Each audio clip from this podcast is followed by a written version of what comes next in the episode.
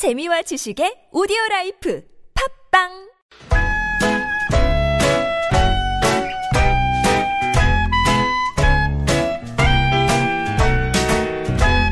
메마른 마음에 산뜻한 문화의 바람이 붑니다. 이다혜의 책 그리고 영화. We were chasing some cinematic schemes, but I'll give you Panavision pictures. If you give 복잡한 일상에서 잠시 벗어나서 책과 영화 이야기에 푹 빠져 보겠습니다. 이다혜의 책 그리고 영화 시내 21의 이다혜 기자와 함께합니다. 안녕하세요. 안녕하세요. 어떻게 오는 길에 비 많이 왔어요? 비 많이 오고 있죠 비꽤 지금? 와요. 저 네. 사실은 아까 회사 집에 갔다가 이제 방송 네. 보러 오는데 제가 회사에서 집까지 걸어 다니는 정도 거리거든요. 어, 예. 근데 우산이 없어가지고 그냥 비를 맞고 갔습니다. 어. 중간에 집에 가서 머리를 감고 나 부랴부랴 나왔는데 어, 그 사이에 비가 더 많이 오는 거예요. 어, 물론? 이제 우산을 받고 왔으니까 네. 괜찮긴 한데 바람이 꽤 쌀쌀해서 지금 왜 초중고등학교 독감 환자 최고 음, 많다고 맞아요. 하잖아요. 제가 보기에는 오늘을 기점으로 해서 성인들도 네. 조심하셔야 아. 되는 거 아닌가라는 생각을 하고 있습니다. 내일 또 날씨 추워진다고 하더라고요. 네, 지금 예. 바람이 좀 쌀쌀해요. 이럴 때 감기 걸리기 쉬우니까 그쵸. 진짜 감기 안 걸리게 네, 조심하시고 따뜻하게 하고 다니십시오. 독감 얘기 나왔으니까 말인데 예방 접종 안 하신 분들은 지금이라도 빨리 아, 맞으라고 예, 그러시더라고요. 지금이라도 꼭 예. 맞으시는 게 좋을 것 같고요. 저희 회사에서도 지금 한 명이 독감으로 너무 고생을 하고 있더라고요. 아, 근데 그래요. 저는 처음에는 그냥 아, 그 독감이라는 게 심한 감기 음. 정도로 생각을 했는데 얘기를 들으니까 이제 인터 어저께 이제 인터뷰를 하다가 구토 증상이 있었다는 거죠. 그러니까 그럴 정도로 사실은 예, 굉장히 심각하군요. 예, 건강한 사람한테 굉장히 치명적일 수 있기 예, 때문에 알겠습니다. 조심하십시오. 자 오늘은 음, 마스터란 영화를 네. 갖고 오셨어요. 캐스팅이 마스터- 화려하네요. 일단. 너, 이거 예. 너무 좋지 않나요? 예, 너무 이병헌 씨, 좋네요. 강동원 씨, 김우빈 씨가 출연을 하고 있고 뭐 이 배우들 말고도 진경 씨, 엄지원 씨, 오달수 씨 이런 배우들이 같이 나오고 있습니다. 네. 어, 마스터라는 영화는 이 조이팔 사, 사기 사건 네. 뭐 단군일의 최고 규모라고 네. 하잖아요. 근데 이제 그 사건에서 이제 모티프를 얻어서 이제 진 회장이라고 하는 인물이 네. 이런 굉장히 큰 규모의 어떤 금융 사기를 벌이는 사람인 거예요. 이게 이제 실제 사건을 모티브로 했지만 100% 실화로 아, 아, 만들어진 않습니다. 건 아니고. 예, 그건 예, 아니고. 아이디어만 따온. 그렇죠. 그러니까 네. 이제 이병헌 씨가 연기하는 진 회장이라는 인물이 이제 어떻게 보면 그 실제 인물과 약간 비슷한 데가 있지만 음. 실제 내용이 진행되는 방식은 다르다라고 아. 생각하시면 될 것 같고 예. 이진 회장을 잡기 위해서 지금 노력하는 인물이 바로 이런 뭐 지능 범죄 수사 를 하고 있는 그 강동원 씨입니다. 강동원 씨가 형사로 나오는 거군요. 그렇죠. 근데 예. 이 강동원 씨가 이제 계속 이제 이 뒤를 캐다가 보니까 그 중간에 어, 이 진 회장의 뭔가 비밀 장부를 네. 빼내는데 도움을 받을 수 있을 것 같은 사람이 있는 거예요. 음. 그게 이제 박장군이라고 불리는 김우빈 씨입니다. 아 그래요. 그 이병헌 씨 수하로 일을 예. 하는 사람인 거예요. 예. 그래서 이제 이 수하를 어떻게 꼬들겨서 뭐둘 중에 하나인 거죠. 장부를 찾든가 음. 아니면은 그런 컴퓨터 네. 가 있는 쪽을 찾든가 해서 기록을 자기가 넘겨받으면 그 요새 시국으로는 태블릿 PC. 아 그렇죠. 예, 예. 그런 거를 지금 찾기 위한 그런 영화라고 맞습니다. 보면 되나요? 네. 예. 네, 그런 상황에서 이제 이 양쪽에서의 기싸움이 대단한 거죠. 그러니까 이를테면 이병헌 씨 쪽도 눈치를 채요. 우리 쪽에 범- 음. 뭔가가 정보가 새고 있고 그 정보가 새고 있다 압박이 들어오고 한 있다. 다음에는 예. 예. 더 철저하게 좀 단도리를 한다든가 그런 음. 것들도 나오고 그런 상황에서 이병헌 씨가 어 굉장히 그 뭐라고 할까 사람들 앞에서 연설하는 장면 같은 게 있어요. 그러니까 이제 우리가 합법적인 회사고 음. 예금자 보호법 때문에 여러분 걱정하실 거 없고 막 이런 식으로 네. 다단계란 말은 잊으십시오 막 이런 네. 식의 얘기를 하는 데가 있습니다. 근데 그런 장면들에서 이병헌 씨 연기가 어 정말 카리스마가 있고 아, 또 이병헌 씨 하면 카리스마 연기가 아, 그렇죠. 실제로 진짜 왜 딱 만났을 때도 그 기가 장난 아닐 것 같은 네, 느낌. 그렇- 그렇죠. 아우라라고 네. 표현할 수도 있고 어떤 기. 그렇죠. 근데 그게 영화 속에서 그대로 녹여내서 네, 뭔가 그런 진짜 연기가- 진짜인 것만 같은. 그렇죠. 그리고 약간 어. 제 돈도 약간 이런 느낌이 든다고 심지어. 약간 그럴 예. 정도로 네. 굉장히 연기를 잘하고 있고 강동원 씨 같은 경우는 또 특유의 약간 날선 네. 어, 날서고 차가운 연기를 통해서 이 반대쪽의 그 묵직한 긴장감을 또 조성을 하고 그 있습니다. 기에 안 밀리나요, 강동원 씨가? 어, 안 밀리죠. 저는 강동원 씨 굉장히 좋아합니다. 아니 저도 좋아하는데 워낙 이제 이병헌 씨가 배우로서 사실은 이제 전체적으로 네, 이 탄탄하니까. 영화를 이끌고 가는 사람이 누구냐라고 묻는다고 하면 아무래도 이병헌 씨가 더 음. 네. 무게 중심에 있다라고 생각할 수는 있을 것 같아요. 저는 그리고 개인적으로 강동원 씨는 좀 약간 미소년 그 늑대 뭐죠 음, 그 그렇죠. 영화 늑대 유혹이죠. 네, 늑대 유혹에서도 그렇고 약간 미소년 같은 느낌이 있어서 네. 이게 아마도 이 잘생긴 배우들, 네. 그러니까 사실 여성 남성 할것 네. 없이 미남 미녀 배우들은 이런 일종의 편견 같은 거가 평생 따라다니죠. 네. 그러니까 너무 이 아름답기 때문에 그 연기력보다는 아무래도 그 외모가 그렇죠. 이 사람이 그렇게 좀큰 음. 역할을 하는 원인이 아닐까 생각하시는 경우가 많은데 저는 강동원 씨 같은 경우는 이제 그런 어, 오해는 뛰어넘은 정도 연기 음. 아, 보여주고 그래요? 있다라고 생각을 하고 있고요. 거기서도 역시나 잘 충실히 차가운 경찰력을 소화를 그렇죠. 했고 예. 뭐 그런- 경찰인가요 검찰인가요 어, 겸사 거기서 이제 형사, 그러니까 수사반 형사 때 팀장으로 나오곤 그래요? 있는데요. 음, 팀장이네요 또 경찰입니다. 그 팀장쯤은 되어야 아, 예. 진 회장 정도 되는 아, 인물을 잡지. 않겠습니까? 예, 예. 네. 그래서 어쨌든 영화는 그런 양쪽의 기싸움으로 과연 누가 이길 것인가? 음, 과연 진 회장은 돈을 빼돌려서 나갈 것인가? 음. 과연 지금 이 강동원 씨가 저 이병헌 씨를 잡을 수 있을 음. 것이냐라는 긴장감으로 네. 마지막까지 가는데 어, 이야기가 이렇게 사실 이렇게 설명으로 하다 보면 아, 너무 흥미진진하고 재밌을 것 같잖아요. 근데 약간 그 중반 이후에는 어, 이렇게 기대만큼 최고 완성도 이런 아, 느낌은 아니에요. 그래요? 음. 하지만 그럼에도 불구하고 전 재밌게 봤습니다. 내부자들이란 영화랑 좀 흡사할 것 같다는 생각도 드는데 어때요? 내부자들 연상시키는 부분들도 약간은 있죠. 근데 음. 이제 그것보다는 이 사기 범죄라는 것, 특히나 한국 네. 사회를 뒤흔든 실제로 굉장히 심각했던 사기 사건을 모티프로 하고 있기 때문에 이 영화를 보는 내내 좀 마음이 복잡한 데가 있죠. 그다음에 이 영화의 감독이 감시자들 감독이에요. 아. 감시자들이란 영화도 예. 한 550만 정도 관객 정우성 씨가 나왔었던 가요? 예, 그렇죠. 예. 잘생긴 배우들만 기억하시네요. 네, 많습니다. 그 영화 맞고. 아니 뭐 잘생긴 배우 기억하면 안 돼요? 아니 좋습니다. 예. 저도 그렇게 기억하니까요. 그래서 이제 그 영화 기억하시는 분이라면 마스터도 예. 굉장히 좋게 보실 것 같습니다. 알겠습니다. 마스터. 음. 자, 그 정답을 발표해야 될 것 같은데 저희가 퀴즈 내드렸어요. 이병헌 네. 씨의 직업이 무엇인가? 음. 그랬더니 댓글로 아니 지금 그걸 직업이라고 할 수 있나요? 라고 6634번님이 말 되네요.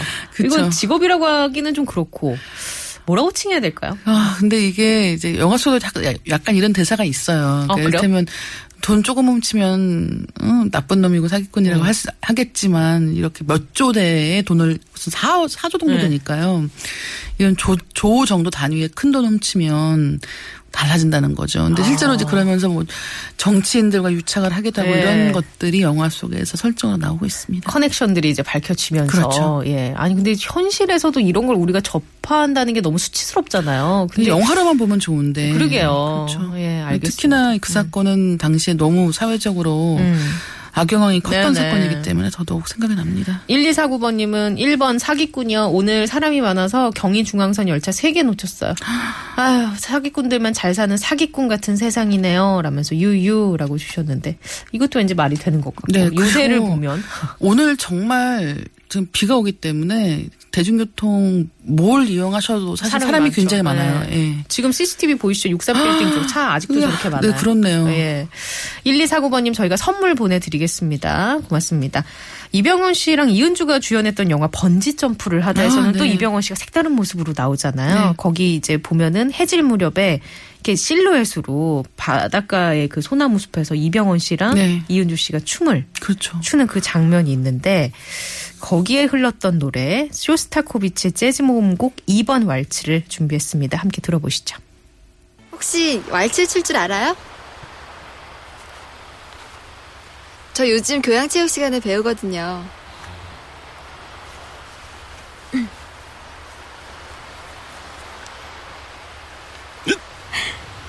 남자는 왼발이 앞으로 나오고요. 여자는 오른발이 뒤로 나가는 거예요. 자, 해봐요. 시작. 하나, 앞으로. 둘, 셋, 뒤로요. 하나, 둘, 셋. 음,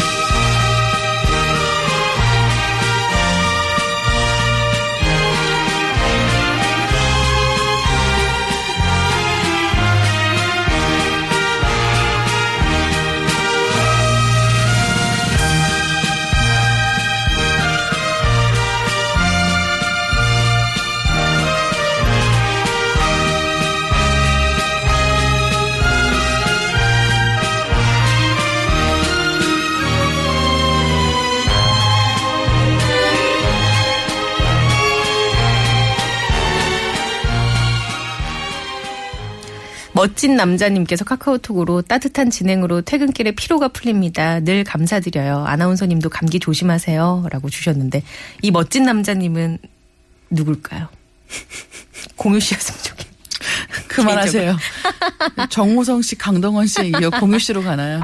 사실 요즘 공유 씨 얘기를 매주 하고 계신다는 걸 알고 계십니까? 아, 그런가요? 저는 그 드라마를 보지 않고 있습니다. 하지만 올 때마다 DJ님이 공유 씨 얘기를 자꾸 하셔가지고 오늘 제가 공유 씨가 슬픈가 봐요. 공유 씨가 극간이 슬프면 비가 오거든요. 아 예. 드라마 속에서 그런 네. 설정이 오늘 빨리 책 얘기 책 이야기 할게요. 책 이야기. 책 제목이 어 오늘 소개드릴 책두권 이게 이게 지금 시리즈예요. 네. 전체가 4부작입니다. 나폴리 4부작이라고 하는 이제 시리즈에서 첫 두 권이 나왔는데 나의 눈부신 친구라는 책이 이미 나왔고요. 네. 이번에 최근에 새로 나온 책이 이제 새로운 이름의 이야기라는 책입니다. 어. 이게 엘레나 페란테라는 이제 이탈리아 작가가 쓴 책이고요. 네. 어, 총 4권이 시리즈인 거예요. 그 중에 이제 두 편이 나온 건가요? 그렇죠. 우리나라에? 네.